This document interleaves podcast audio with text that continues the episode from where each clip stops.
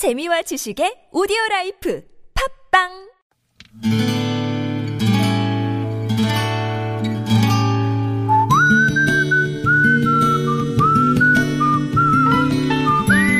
여러분 기억 속에서 여전히 반짝거리는 한 사람, 그 사람과의 추억을 떠올려 보는 시간, 당신이라는 참 좋은 사람.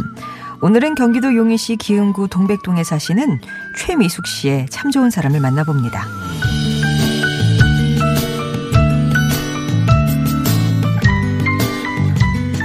남자를 만나 연애를 하고 결혼해 충분한 신혼 시절을 가진 후 첫 아이를 낳는 일.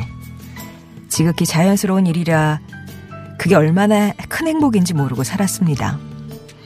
큰 아이를 낳고 바로 임신이 되어 연년생으로 아이를 낳게 되었다는 사실도 그저 자연스럽게 받아들이며 품 안의 아이와 뱃속의 아이를 한꺼번에 키운다는 생각으로 견디며 살았죠. 그런데 1987년 8월 말 무더위가 기승을 부리던 그때 정기검진을 받으러 병원에 갔던 저는 청천벽력 같은 소리를 들어야 했어요. 아무래도 임신 중독증인 것 같으니 큰 병원에 가봐야 할 것 같다는 거였죠. 그때까지도 크게 실감하지 못하고 있던 저는 의사의 앰뷸런스를 불러주겠다는 말에 심장이 내려앉았습니다.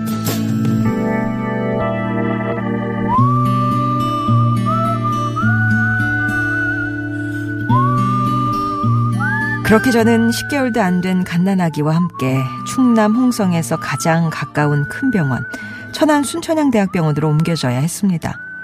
그리고 곧바로 임산부 중환자실로 직행했어요.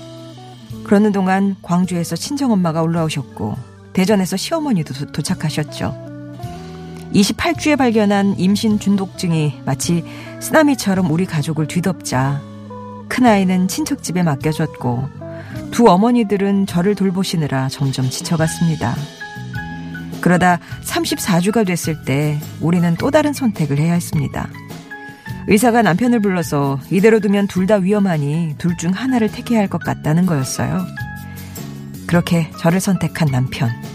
그리고 그 선택으로 유도부만을 통해 예정보다 두 달이나 먼저 태어난 내 아픈 둘째 아들 김태욱 씨.